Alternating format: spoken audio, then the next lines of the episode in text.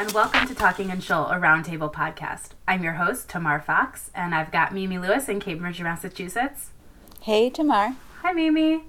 And Zahava Stadler in Northern New Jersey. Hey, guys. Hi, Zahava. This month on the podcast, we got a request from a listener to discuss the graphic novel Unterzakhn by Leela Corman.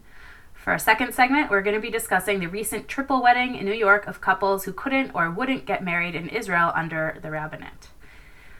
So, um, for our first segment, we actually got an email a couple months ago from listener Jory Sladky, who suggested that we read and discuss this graphic novel Unterzakhn by Leela Corman.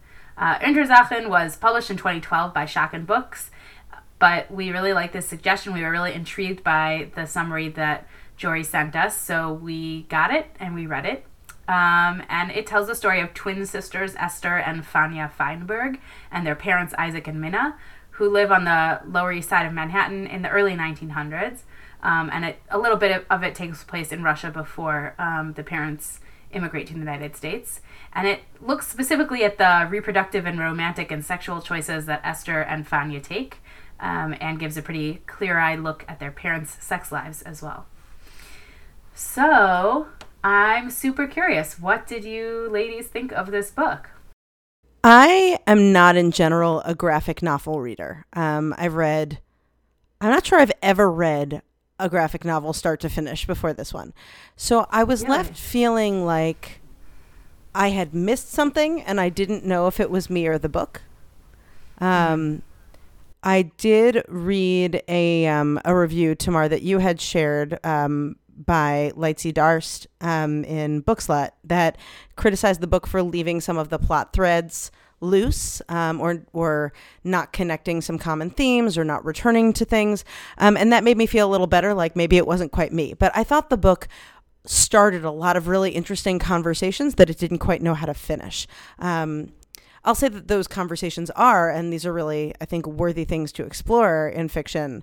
Um, things about there's discussions of um, community morals that bump up against personal morals. There's discussions of hypocrisy on some of those moral questions, um, on s- secrecy around your choices and being consistent with your own values. And all of that is super vague, but all of that manifests in, um, as you said before, their relationship and sexual and reproductive choices.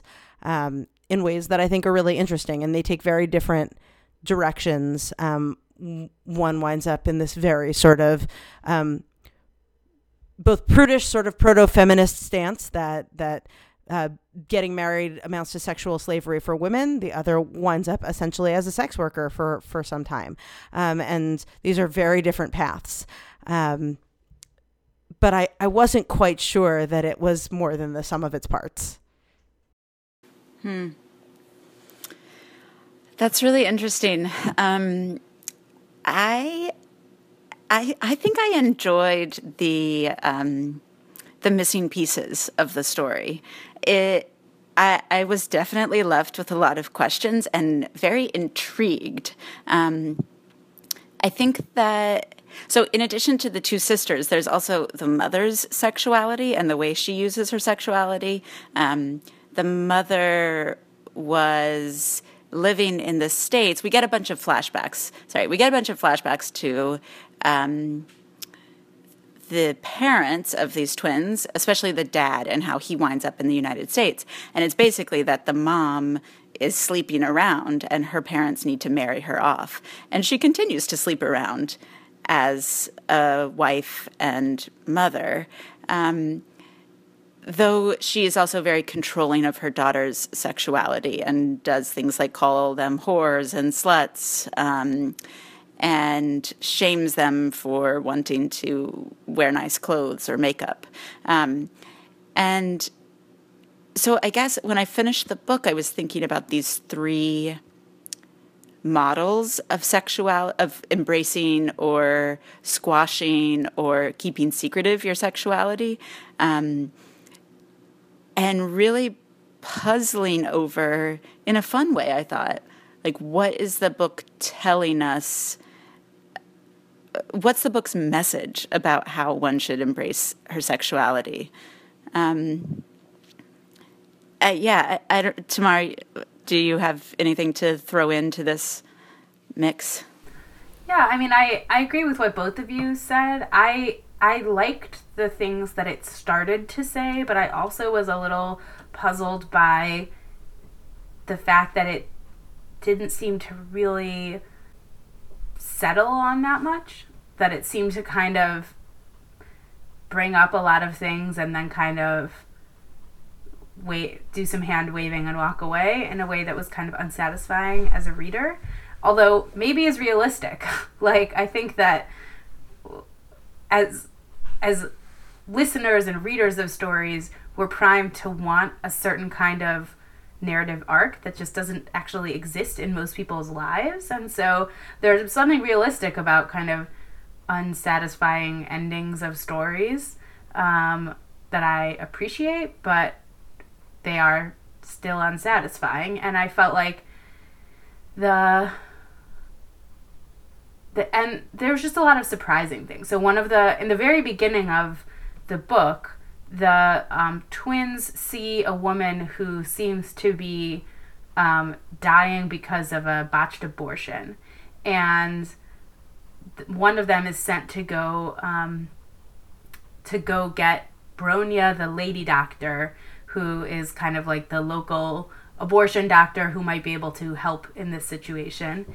And ends up becoming her, her like protege but Bronya the lady doctor in my mind I was assuming she would be more of a like Margaret Sanger like every woman should get all the birth control that she wants and and that's not how Bronya actually turns out to be. Like she isn't kind of like a liberal crusader. She's actually like a prude who thinks that like women shouldn't have sex because they're just going to get pregnant and it's just a man's way of subjugating women.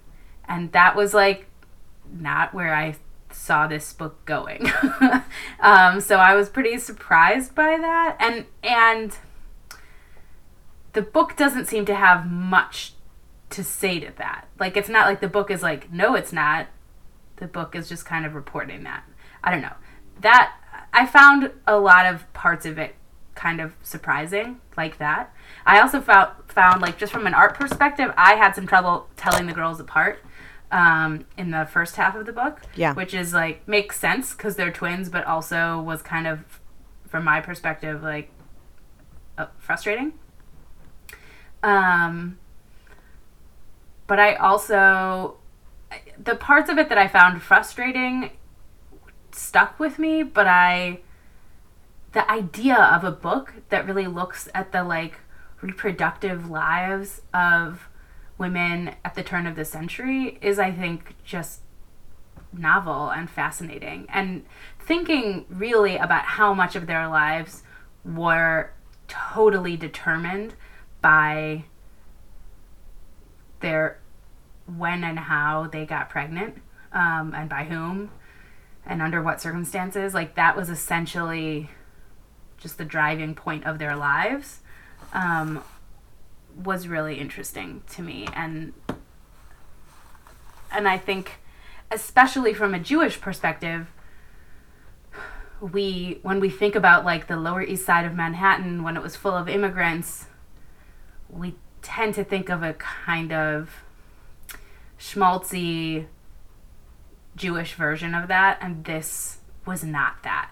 And I appreciated that because this isn't like the side of the Lower East Side that I have really read that much about before. Right. You see the poverty, but it's not a romanticized poverty, and it's not um, this culture that gave birth to all of this like food and literature, and th- that's not that's not the romanticized version of the Lower East Side we're seeing.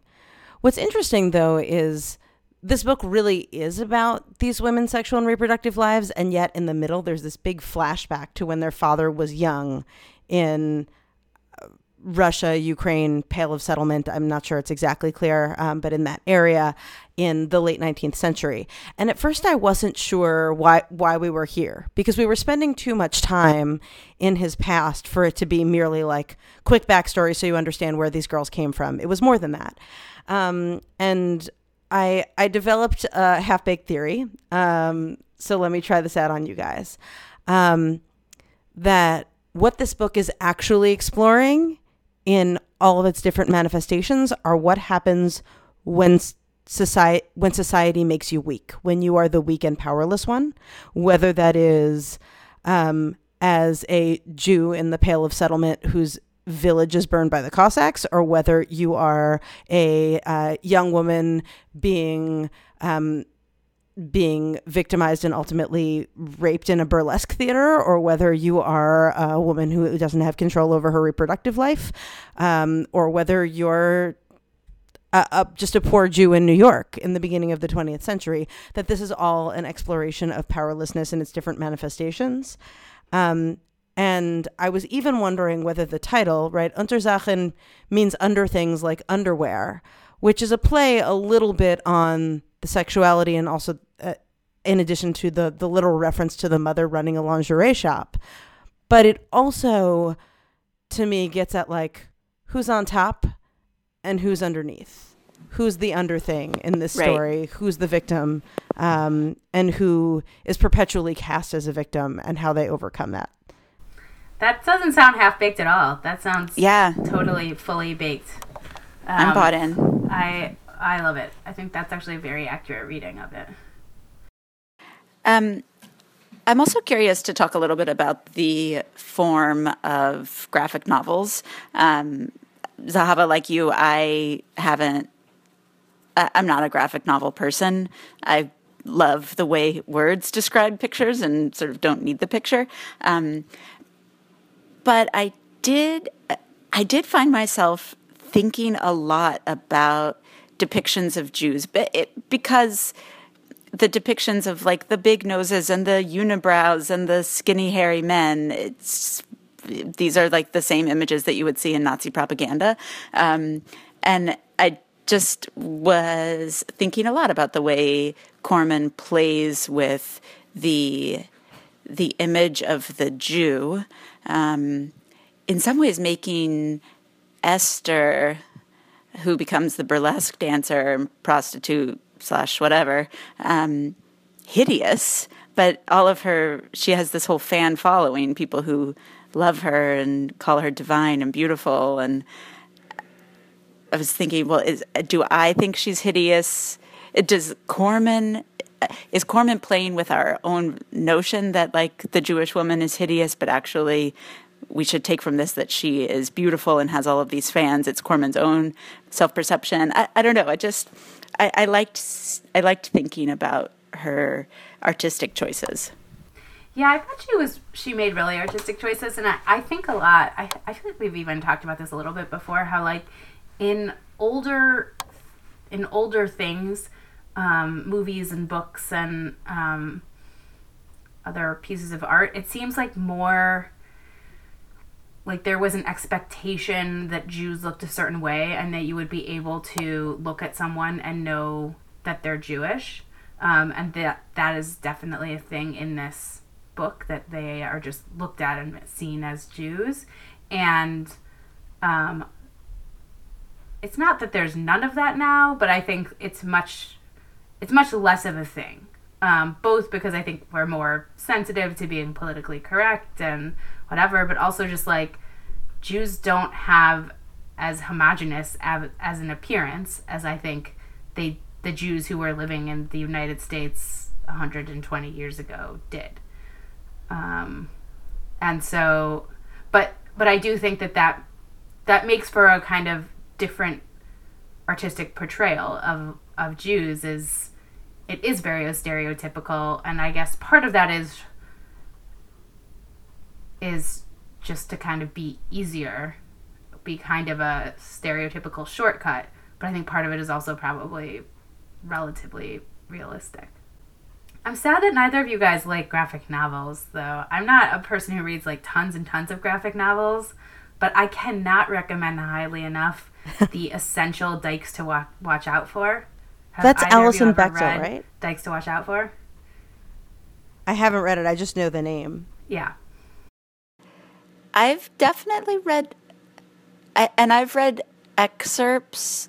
I think I don't know, but so this is my own. It contains, of course, the the Bechdel test, which is something that just kind of, even though it's like 30 years old, became trendy in the last five years. Um, but it is a comic strip that she wrote that went on for over 20 years and it is so good. And the the essential dykes to watch out for is the collection at the end. So it's not every single comic but it's like the uh, it is the the greatest hits essentially. And um, i think there are some jewish characters. It's not it's not explicitly jewish. I don't think we have a good enough excuse to read it for this show but like it is so good. It's so engrossing.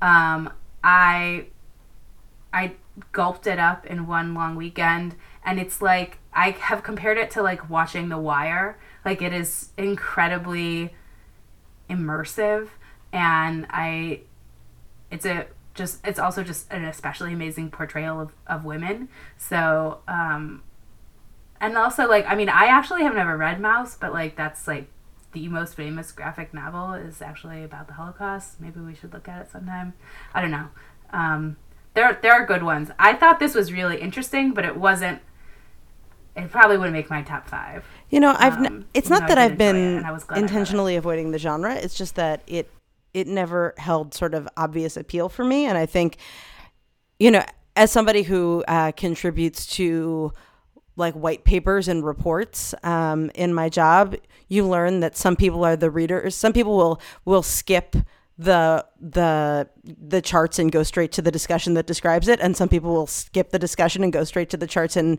visuals and you know that there's like words people and pictures people i think though that even as a words person what i can see from reading this especially from the beginning and the opening scene where um where they're they're on a very crowded street on the Lower East Side, and she's sent to like go run and get Bronya the lady doctor when they see this woman um, bleeding on the street. That things that are in the background that there's no way to like really describe in a in a text only novel without derailing your main story but just the details that you're able to put in the background of a visual representation that there's a lot of value in that and that you get a lot of um, literal context um, that wouldn't necessarily come through in writing and so i do see that from from reading this book as um, one of the pluses of graphic novels, and, and that might be enough for me to take a little bit of a jump into the genre. Explore more. I would do it again if you find us another one tomorrow. all right i'll see what i can do there's one about birthright that's supposed to be good but i have i have to look into it i'm not sure if i want to jump into that pool of subject matter but Yeah. uh, there's some interesting ones all right well i mean uh, one thing that i will say about graphic novels is like they're Yes. way quicker to read than a novel novel. So this is this is like maybe an hour total to read this whole book. Right. Um, and for that reason, uh, like the fact that it is pretty short and that it's just different. Like everything about it is kind of like a different way of looking at something. Um, and even though I didn't like enjoy every second of it, I was glad I read it. And I actually like brought it with me on a trip, and my mother-in-law read it too. We had an Yeah, if nothing else, it is very I would still recommend vivid, which is an interesting to say Same. about something that's drawn in black and white. But it is very vivid in a way that I'm not sure you could quite pull off in a traditional novel about these characters in this story. Yeah. All right. Well, let's go on to our second segment then. Zahava, you want to open it up? Sure. So for our second segment, we are talking about a wedding, a triple wedding that took place in New York in December. Three Israeli couples got married at Temple Emmanuel in New York. Um, one was a lesbian couple, another was a Russian couple, of which uh, one of the two people um, was not able to prove that her grandmother was Jewish, and a third couple that could have gotten married in Israel under the Israeli rabbinate, um, but had objections to allowing the rabbinate to control the terms of their marriage, specifically for feminist reasons. So this wedding was reported in both um, the Israeli media and in the New York Times, um, and it was presented as a, a, really formal, visible protest against the rabbinate, which is the Israeli religious governmental institution that oversees a lot of aspects of religious life and personal status in Israel, including conversions and weddings and burials, in addition to things like kosher food. Um, so we uh, we read this New York Times article and some other uh, we and some other journalism about marriage and the rabbinate um, as it's happening in Israel and as it's forced to happen not in Israel. Um, how did you guys react to this story?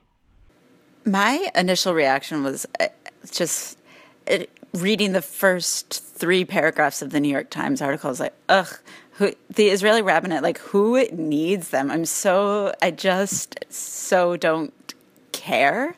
Um, there was a line in the New York Times article that I just want to pull up because I really loved it. This was, um, believe, the gay couple once said, I love you and I love tradition, and I refuse to choose between the two. Um, reading that forced me to rethink um, the position that these couples are in, and and to care that there is another option for them that it's not that that you don't have to get married under the rules that you can't um, that some of these couples can't can't buy into um, or wouldn't be allowed to marry and just a totally non-religious wedding at all um, so my initial like I just don't care. The Israeli rabbinate can go screw itself was really tempered by thinking about the position that that is just so unfair and that I would be in for sure if I lived in Israel. We should probably just say, for context, what exactly the problem is for listeners that are not familiar with this. That in Israel, there is no such thing as civil marriage. Um, if you want to have a legally recognized marriage that takes place in Israel, um, you have to register with a religious authority. So you can have a Christian marriage or a Muslim marriage, or if you want to have a Jewish marriage, then it has to be a Jewish marriage that's registered with the Israeli rabbinate. And if it's going to be registered with the Israeli rabbinate, then it needs to be conducted in accordance with Orthodox Jewish practice. Um, and it needs to be between two people that the rabbinate recognizes as Jewish according to its standards. So that means um, if um, that that doesn't leave room for same-sex weddings, that doesn't leave room for um, marriages of people who the rabbinate won't recognize as Jewish, which could include everyone from. Uh, Jews from the former Soviet Union that can't prove their heritage to uh, Jews that were converted or Jews through from Ethiopia who were converted through Um, Orthodox so that cuts out but like the status of some conversions then gets thrown into some doubt. I mean, it people's status as Jews um, is at the core of. It's not the only reason that you might not be able to get married by the rabbinate, but it's one of the main reasons. And the fact the rabbinate gets to determine essentially who counts as Jewish in the state of Israel. For for personal status issues, not for the purposes of citizenship, but for the purposes of of ritual ritual things like conversion and marriage. Um, and if you want to circumvent this, you can have a civil marriage outside Israel, which will be recognized by the Israeli government uh, in a way that doesn't have anything to do with the rabbinate, which is why there is a thriving industry of Israelis just hopping on a short flight to Cyprus and getting civilly married there, as one of the articles we read says, by the archdiocese under a big cross, um, and then coming back to Israel so that the Jewish state can recognize their civil marriage. I have a sidebar. The article mentioned Cyprus and Prague. Do you guys know why Prague in particular? Is it just maybe there's just a Probably really just cheap like flight a to thing Prague, some people started doing, and then Yeah. it became like a thing that a lot of people started doing. right? And now there are people who speak Hebrew who will get you married in Prague. So Yeah, I had not Okay, heard anyway. about that one. Yeah, Yeah, I um, so I have an interesting perspective on this because uh, I recently got married, um, uh, according to American law. I had not. We had had a Jewish wedding, but um, had never been legally married, and it became prudent to do so recently. And so, uh, because I live in Philadelphia, where um, you can get a self uniting marriage license, I was able to get married via a high five. Um, um, so, because otherwise we would have had to like pay like a rabbi or a judge or someone to be witness when we signed the paper.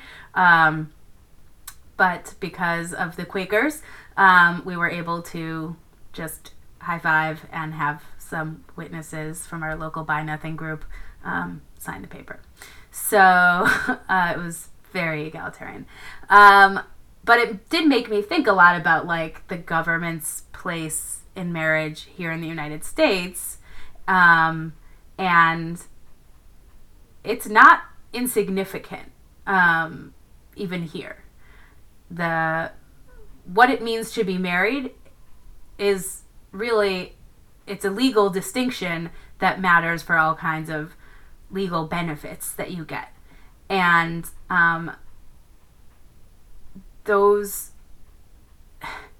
the fact that you can get the legal benefits in Israel, but you have to either go through a pretty big loophole by leaving the country, um, or you have to jump ho- through some pretty significant hoops. And Zahava, I don't know if you mentioned, but I'm pretty sure if you want to get have a Jewish wedding in Israel that is recognized by the rabbinate, it has to be performed by a rabbinate rabbi. Isn't that correct? Um, so I am not sure what rabbinate rabbi means in this context. Meaning there are there are many rabbis who are ordained by the Israeli rabbinate that are not personally employed by the Israeli rabbinate.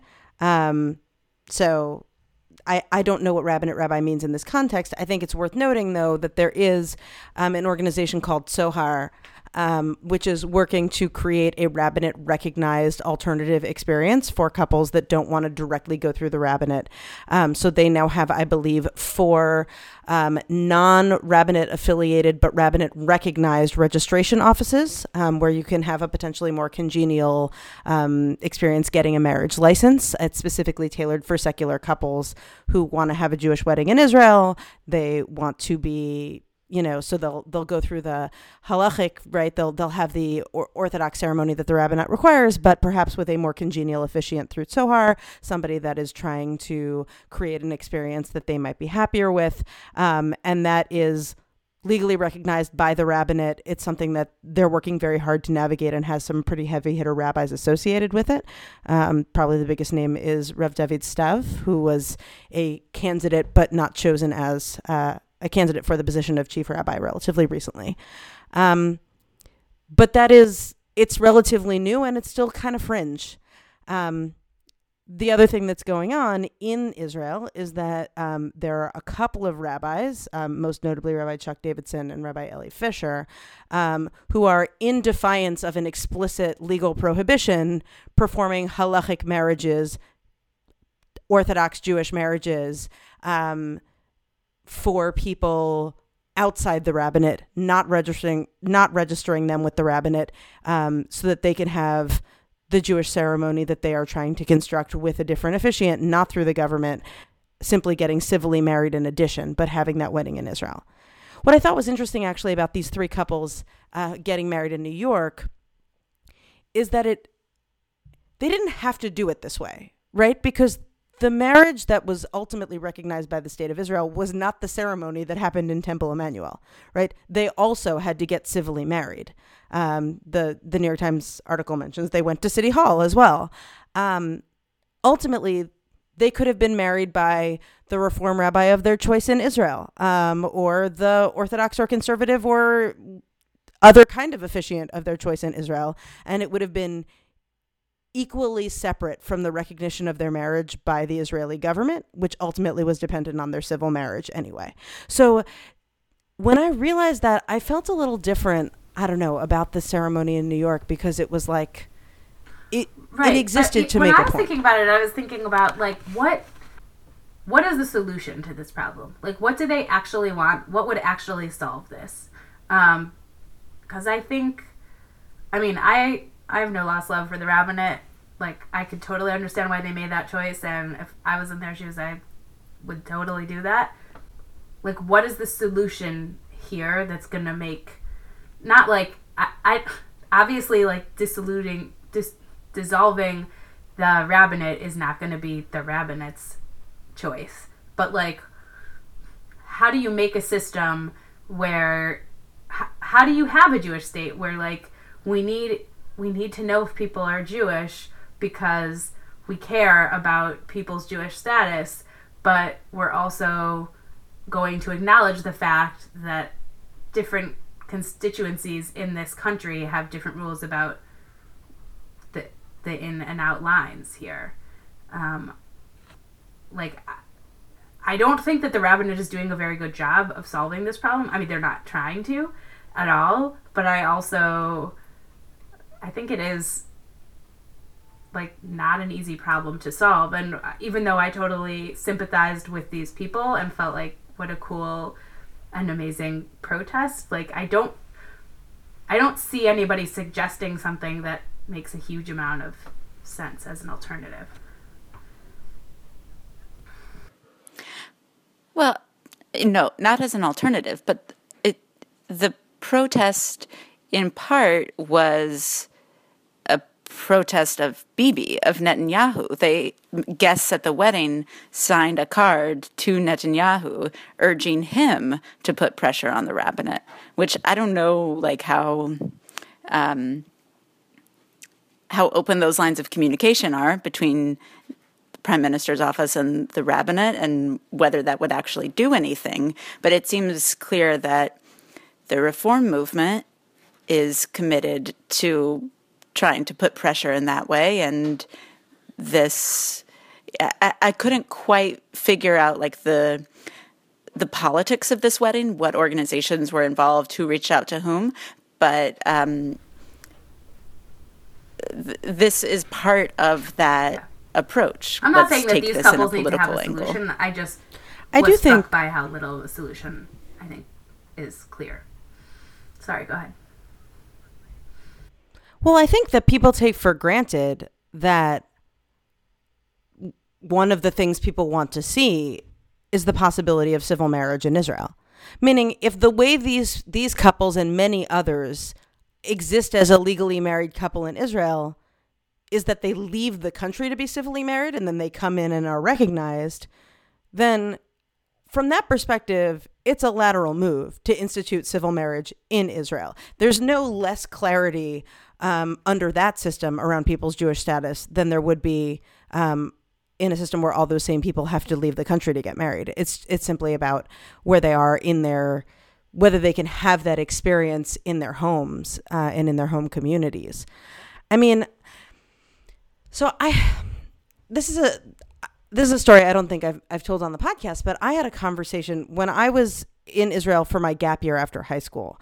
Um, so I had a conversation with one of my madrichot, one of the program counselors, um, who was a year older than I was. She was a second year bat shirut, so she was in her second year of national service, um, and she was doing her national service at my seminary as a counselor.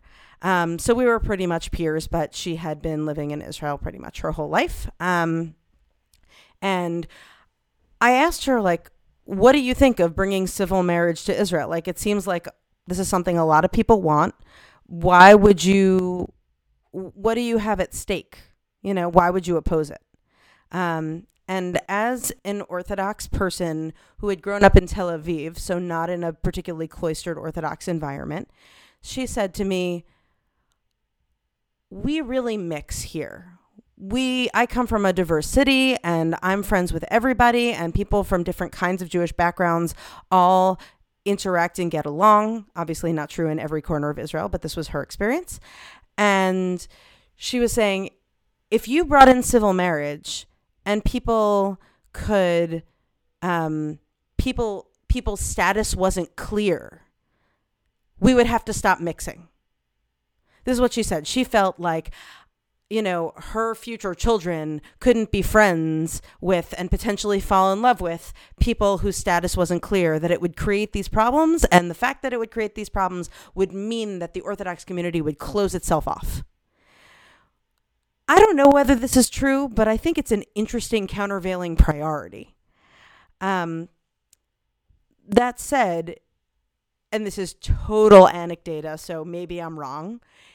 In the years since, I have watched my Orthodox Israeli acquaintances become less and less sympathetic to the rabbinate, less and less invested in maintaining the rabbinate's current control. Um, and there has come a point in some Dati Leumi communities, which means uh, religious, religious nationalist, but is sort of the best analog in Israel for the American modern Orthodox community. In some of those communities, I think there has gotten a sense that when it comes to the interaction between religion and state, that the modern Orthodox have more in common with the non-Orthodox than they do with the Haredi. Um, and that the the policy alliances may be shifting. Again, total anecdata, but I think it's interesting to watch, and I'm not sure that she and I would have the same conversation. Today. Yeah. I think, I mean, it reminds me a lot of conversations about same sex marriage in the United States, where I think there was a sense of like, this is our institution and we don't want them to be a part of it, which was a, a pretty popular argument at some point in the conversation about same sex marriage in the United States. And I think that changed because more people came out of the closet, and pretty soon almost everybody knew somebody who was gay and or GL, LGBT and people were just like, well, that person's great. If they want to get married, I, I can't think of a good reason why not. And I think that that ultimately is what changed public opinion. And I think that similarly in Israel, more and more people know someone who has had this problem of like wanting, you know, being Orthodox couples where somebody can't prove that somebody's grandmother was Jewish and so they can't get married in the state all of a sudden. And it just feels really alienating to people. And I think that turns people off. I mean, also, like, the rabbinate just doesn't have a great reputation within the country, anyways, for all kinds of other reasons. Um, but it's it is a super different experience to have um, than in in this country if you want to get married like you you have to go to an office but there's nobody there who's going to say no to you i mean we had that experience and we did away with it in the last few years in the united states so now you want to marry another person there's very few reasons that you're going to be told no uh, in this country and in israel it's not only i mean it's just actually really complicated. You have to go through a whole process, um, and I think like the idea that the Tzohar was opening these uh, these offices to help people go through the process of getting a marriage license just gives you a sense of how complex it is. Like it is not like going to an office, filling out a form, and getting a license. It's just it doesn't resemble that at all, um, and that and it and it in fact can be very um, combative. There can be a lot of like, can you can you prove this in a way that I think, I, I mean, of course, feels terrible to people. What's interesting to me, just by way of analogy, um, one of the other spheres that the rabbinate has uh, power over is kosher supervision. But in contrast to these personal status issues, where people's association with the rabbinate is the least forgiving, most stringent standard possible, there's a lot of people who don't eat rabbanut meat. Um, right, like the rabbanut, the rabbinate's um, kosher supervision is considered sort of like the minimally acceptable Orthodox kosher supervision. Um, and may or may not pass muster with your stricter relatives. Um, and that there is a sense in the arena of kosher, in the arena of kashrut, that the that the rabbinate is is setting a, a functional universal standard that people can recognize um, that allows proprietors to have kosher restaurants without jumping through every conceivable hoop um, and that that is a situation that's functional and that people have added additional layers of supervision uh, there are independent kashrut agencies that certify more stringently and it's just interesting to think about that analogy and it's just far more akin to the experience of being a Jew in the United States. Um, so, for instance, I live in New Jersey. There is a New Jersey state government office um, that there is a New Jersey state kosher disclosure on the wall of kosher restaurants that says, we're not going to pass judgment on the quality of this, but here are the disclosures you have to you have to uh, make in this context. And it says you know what is the what is the identity of the person providing the kosher supervision? What does that supervision mean in terms of the following fill in the blank areas? Do you serve meat dairy fish whatever? I don't need to go too far down the rabbit hole of this analogy but it it feels like the common standard is what we have to know about each other and then you can choose. And I find myself wishing for a comparable um, a comparable range and recognition of a range in the realm of well, um, in the I realm just want to say though that part of the reason lots of people don't um, don't trust the kosher supervision of the rabbinate is because the rabbinate is there, there are famous cases of corruption um, around kashrut with the rabbinate. So, of, I mean, what happens is um, if you are if you are somebody who certifies uh, kosher food in Israel under the rabbinate, you certify so many businesses for how kosher they are, and you're you're responsible for these businesses, and that creates a system where those businesses know that they might be able to cut corners and just like pay you extra money so you won't report it. Um, and that happens. and um, and so there are situations where things that should not have passed muster did because people were getting paid for it. Um, and I actually think that that is totally a problem in the United States too, separate issue. Um, but I think it's much harder to do to kind of cut corners um, in a way that people would object to um, in in a marriage. Um, I mean, I don't know. Maybe I'm wrong about that. Maybe you could say, well, you could just pay somebody to get. Maybe Sorry, it's it's easy to cut corners in a. It, it's easy to cut corners in a marriage, but harder in a wedding. I mean, there are two people. There are just so fewer um, fewer and circumstances like that the, you're dealing with. The thing that needs to happen could happen in like 50 different ways, right? I mean, if the formula is A, B, C, D, E, that's the formula, and like either you did it or you didn't do it, but there's not a lot of like, you know, how many hours did you wait before you cleaned the oven or whatever. Well, I, I, am still curious about um, the analogy that you drew between kashrut and weddings, Zahava, and I find myself wanting to understand or, or trying to make a worldview for the rabbinate. What is the worldview in which laxness around kashrut and strictness around weddings makes sense? What are they try? What's the goal of of like the the number of Jews in the Jewish state. Like, wh- why would you want to have fewer Jewish weddings in the Jewish state and more kosher restaurants? I mean, I think the fear is that the ripple effects are more consequential.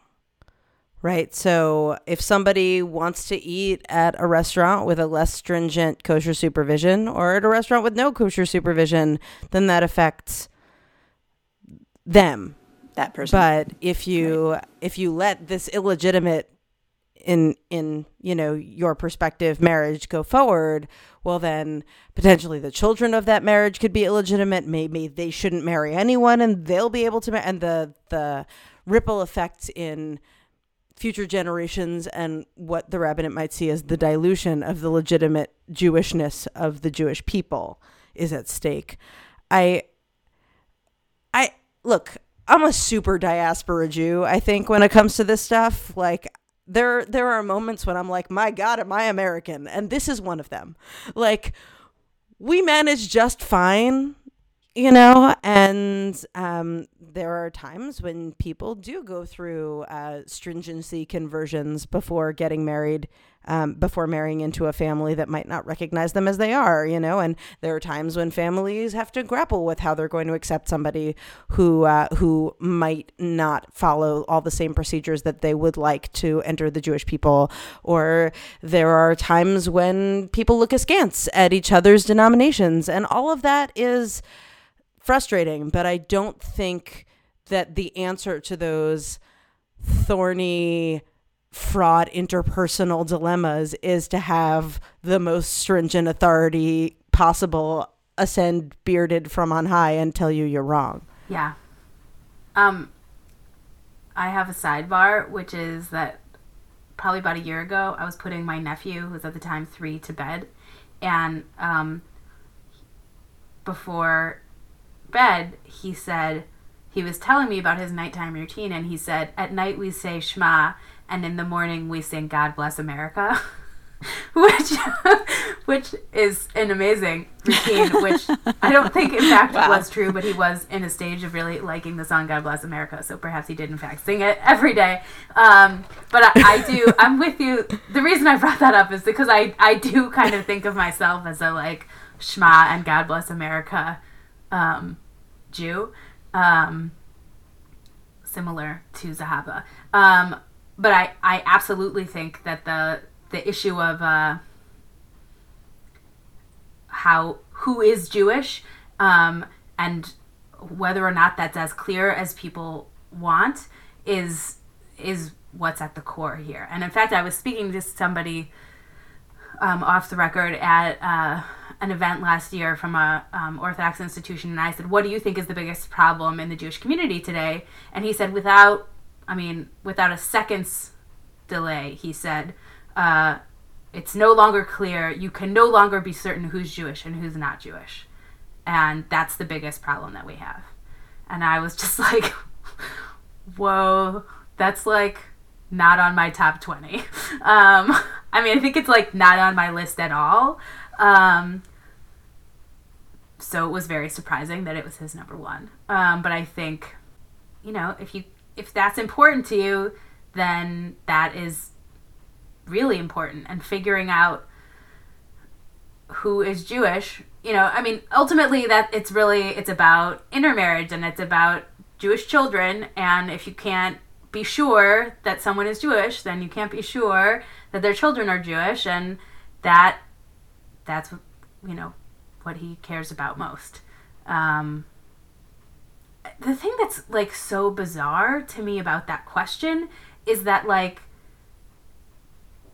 documentation is just of this kind of thing is so recent of a phenomenon. Um, and and frankly like why should you necessarily trust any documentation that's 150 years old? Any more than anything else you know? I mean how how good are you at detecting a fraud in that situation? Um, Not to mention that Jews, as a people who have been subject to over our history many uh, pogroms and expulsions and and indignities of major types, uh, we're not a well documented people. like as a right, general yeah. we didn't bring and, our paperwork with us all the time. Do we want to be yeah. suddenly that group that's like, show me your papers? I mean, I there's something about that that is just so distasteful to me, um, and I understand the issue at the core. Like, I get that it is important. I understand why it is important in some ways, but I just think like it.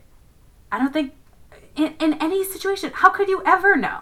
I mean, once you get back a couple hundred years, you could be anything. There's there's a great article about uh, somebody who did 23andMe testing and discovered that um, their father was not at all related to his family, and they just could not figure it out. And this was like an Irish Catholic family who suddenly discovered that they had like that this their father was 50 was 100% Jewish. And they were like, "How's that possible?" And I mean, it's a long story. I'll put the link in the show notes, but the answer is like babies got switched at the hospital by accident in like the turn of the century and like this catholic family got sent home with this what? jewish kid and a jewish family got sent home with a catholic kid and they figured it out genetically like a hundred years later, um, when both of those kids were dead. Um, but you know, so that kid was raised Catholic. Was he not really Catholic? Like he was Catholic literally till the day he died. Um, so I, I mean, I just feel like you just don't know about stuff like this, and it's not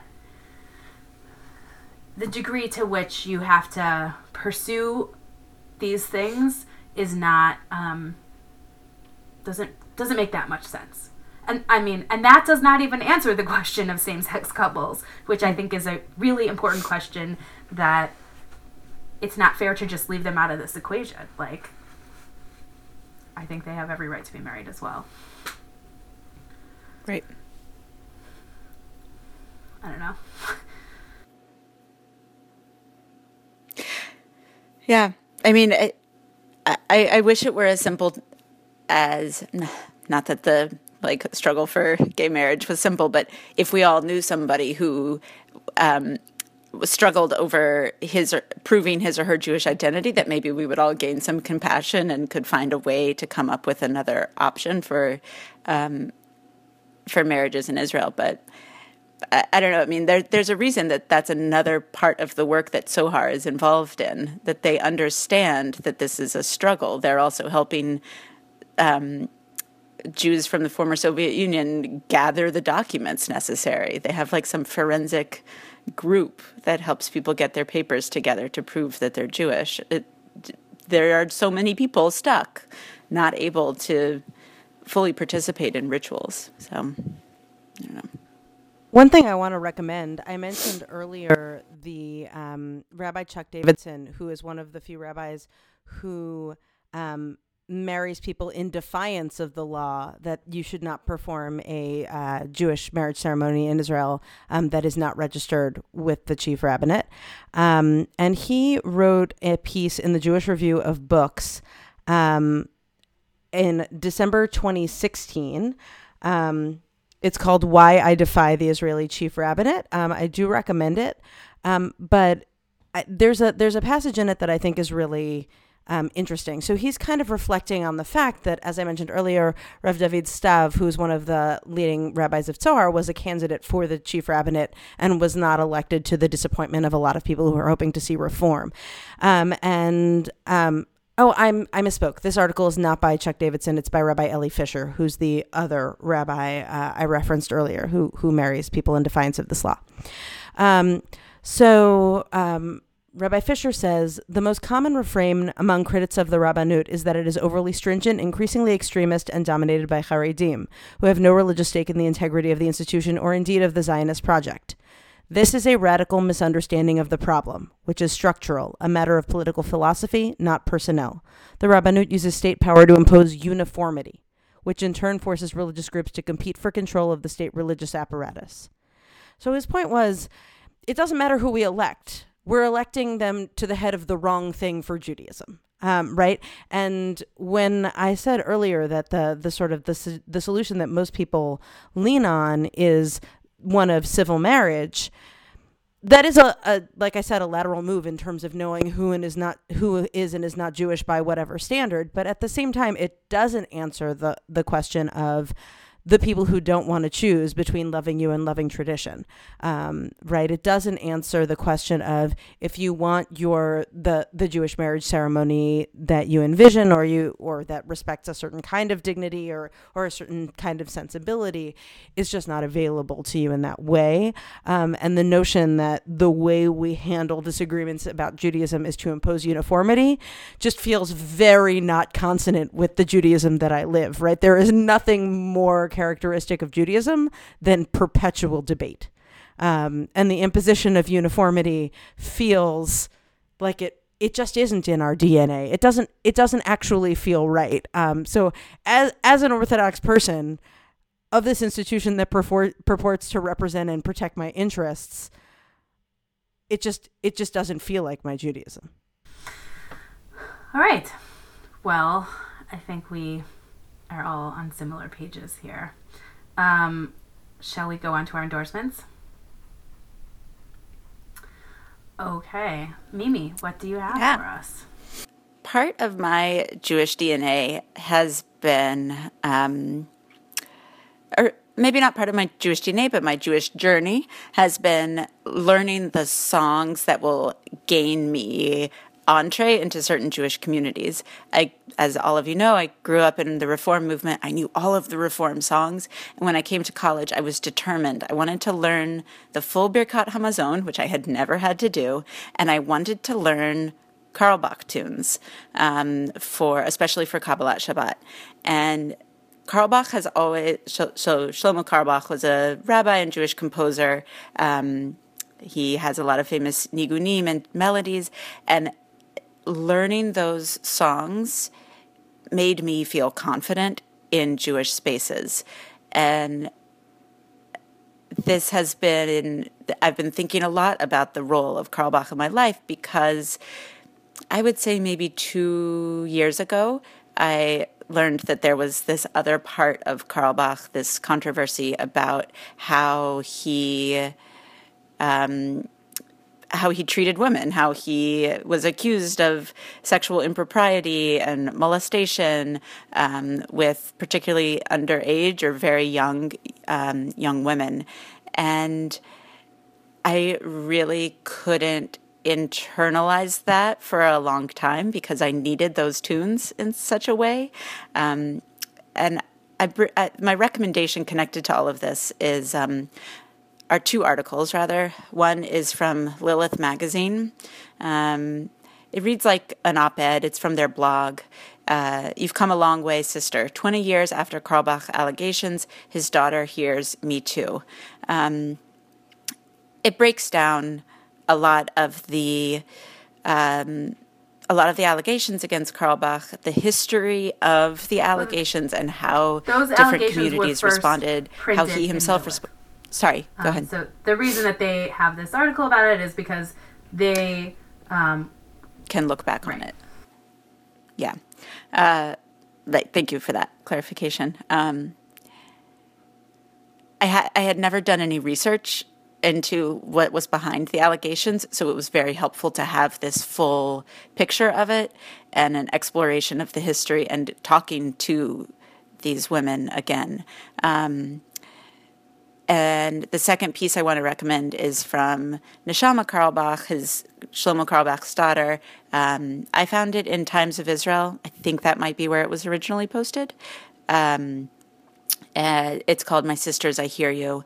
And it's her response to the allegations, her journey, her way she now understands her father, and a little bit her defense of her father and, and herself. Um, I now feel really comfortable and ready to say that I don't need to sing a Carlebach Nigun again. And when I'm in spaces where they sing it, I do, I can't not think about this. I can't avoid it anymore. Um, and I, I, yeah, I, I just am reflecting right now on how far I've come, how how much those songs meant to me, and how ready I am now to find new songs. Yeah. Awesome. Yeah. Both of those pieces yeah. are really great powerful. pieces. Yeah. Zahava, what do you have? So I was going to uh, make a quick recommendation, um, but then our discussion uh, just now about marriage and the rabbinate uh, brought up a couple more things for me. So I'll try and do them quickly. The first thing that I was going to recommend is less an endorsement and more me offering a resource if people want it, which is that I recently decided to go through my file of handwritten Divrei Torah that I have given in different settings over the years that I've just sort of like saved the loose leaf paper that I wrote it on and it's in a folder all in a big jumble. And I was like, I really need to type this stuff up and save it. Um, and so I created a template for myself on Sefaria, which is the uh, Sefaria.org, the Jewish educator website um, that has really good resources for creating your own source sheets. I created a blank sheet with just um, a heading for each parsha, each weekly Torah portion, and also a heading for each uh, Jewish holiday. Um, and underneath each heading, there's just a text box that says placeholder in it, so that when you've got a Dvar Torah on that thing, you can just slot it in.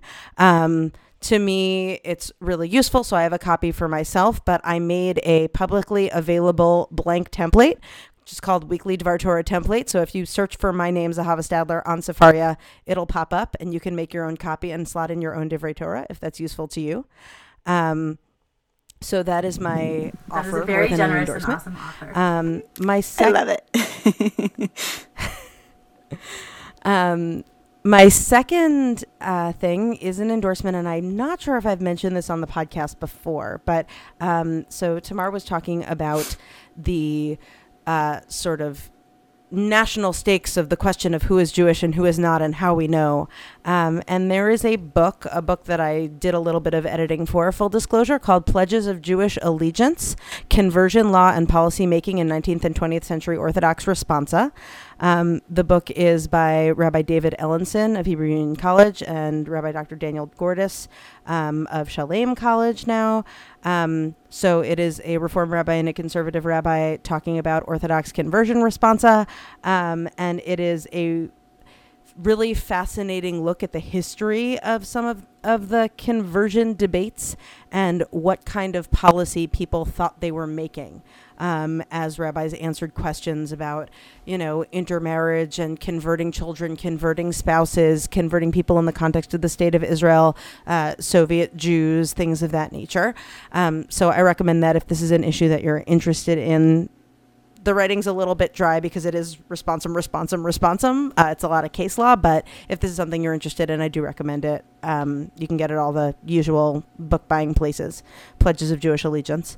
Um, and the third thing that I want to recommend is a Twitter thread um, from Laura Moser. So Laura Moser, um, she used to write about education for Slate magazine in their school blog. Um, she is now a candidate for Congress in the seventh district of yes, Texas. I saw this thread. it's amazing. Yeah.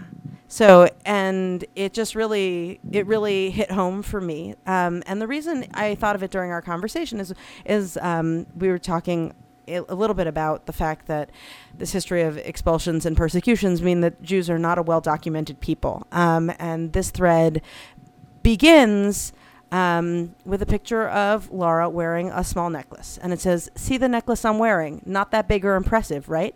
That's because it needed to be small enough to be smuggled past Nazi border guards. She goes on to talk about how this necklace belonged to her Aunt Litzi when she left Germany in 1933 um, and what the uh, legacy of being part of a Holocaust survivor refugee family me- meant to her growing up and what it means as part of her motivation for running for Congress and addressing some of the things that she doesn't like about the direction that our country is headed in right now. Um, so I found it very powerful, um, and we will share Awesome. a link in show read it yet. notes. That sounds really good. Okay, so I have uh, a few things to recommend. So the first is that the best book that I've read in a long time is a book that I finished earlier this week. It's called The Power by Naomi Alderman. Um, the book itself doesn't have a ton of Jewish content or themes in it, but it's not not there.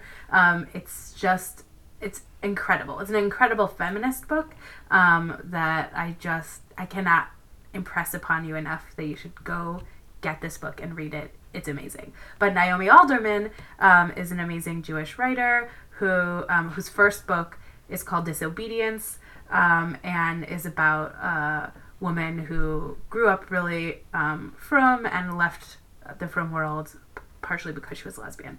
Um, and um, that book has been made into a movie, which I totally want us to see and talk about later this year when it comes out. But in the meantime, everybody go read books by Naomi Alderman. um, I also want to recommend, um, somewhat adjacent to Zahava's um, Sefaria template, um, whenever I have to. Um, when, whenever I like need some quick Torah and I don't kind of know what direction I want to look, I start by going to the Bar Ilan Parshat Hashavua. Um, they have like a database of of Divrei Torah um, written by faculty members of this university in Israel, um, and they are outstanding. They kind of all cover all kinds of topics. Some of them are more spiritual. Some of them are more um, historical. Just they can go in all kinds of um, interesting places, and they're short. Like they're usually um, under 800 words, so it's a little a little nugget, but it's really good, especially if you are feeling like you can't really figure out a good place to start in terms of thinking about something from a parsha. Um, that's my that's my place to start. So I really recommend that that database of Divrei Torah.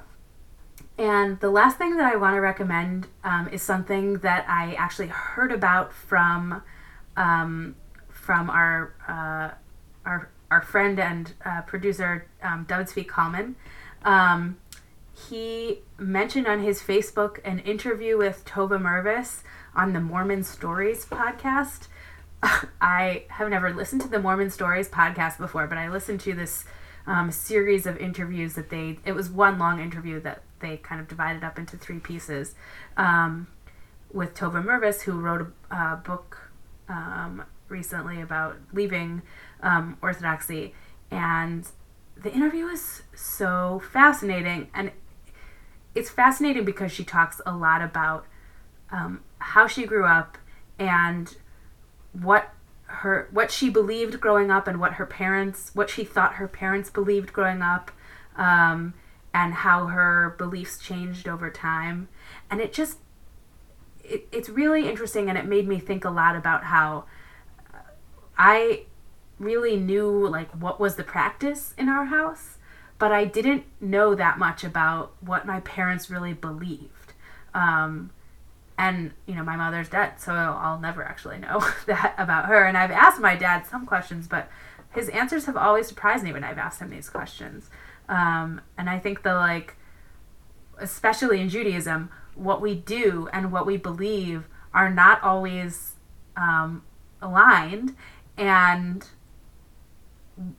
we don't talk about it partially i think because like it's a little embarrassing to admit that they're not aligned um, but it's just a fascinating conversation. And I mean, I'm not sure that I'm going to become a regular listener to the Mormon Stories podcast, but it was uh, definitely a very interesting perspective and made me think that it's probably worth my time to listen to more of them. So, anyways, those are are all my endorsements for for this month. It, it's Yeah, worth that sounds really definitely cool. worth looking up. Okay. Uh, Thank you for listening. If you have a minute, please leave a review for us on Apple Podcasts or let us know what you'd like to discuss on a future if- episode. Thank you so much to Jory for um, recommending Unterzakhn. We absolutely do take recommendations when people want us to talk about something, so don't be bashful.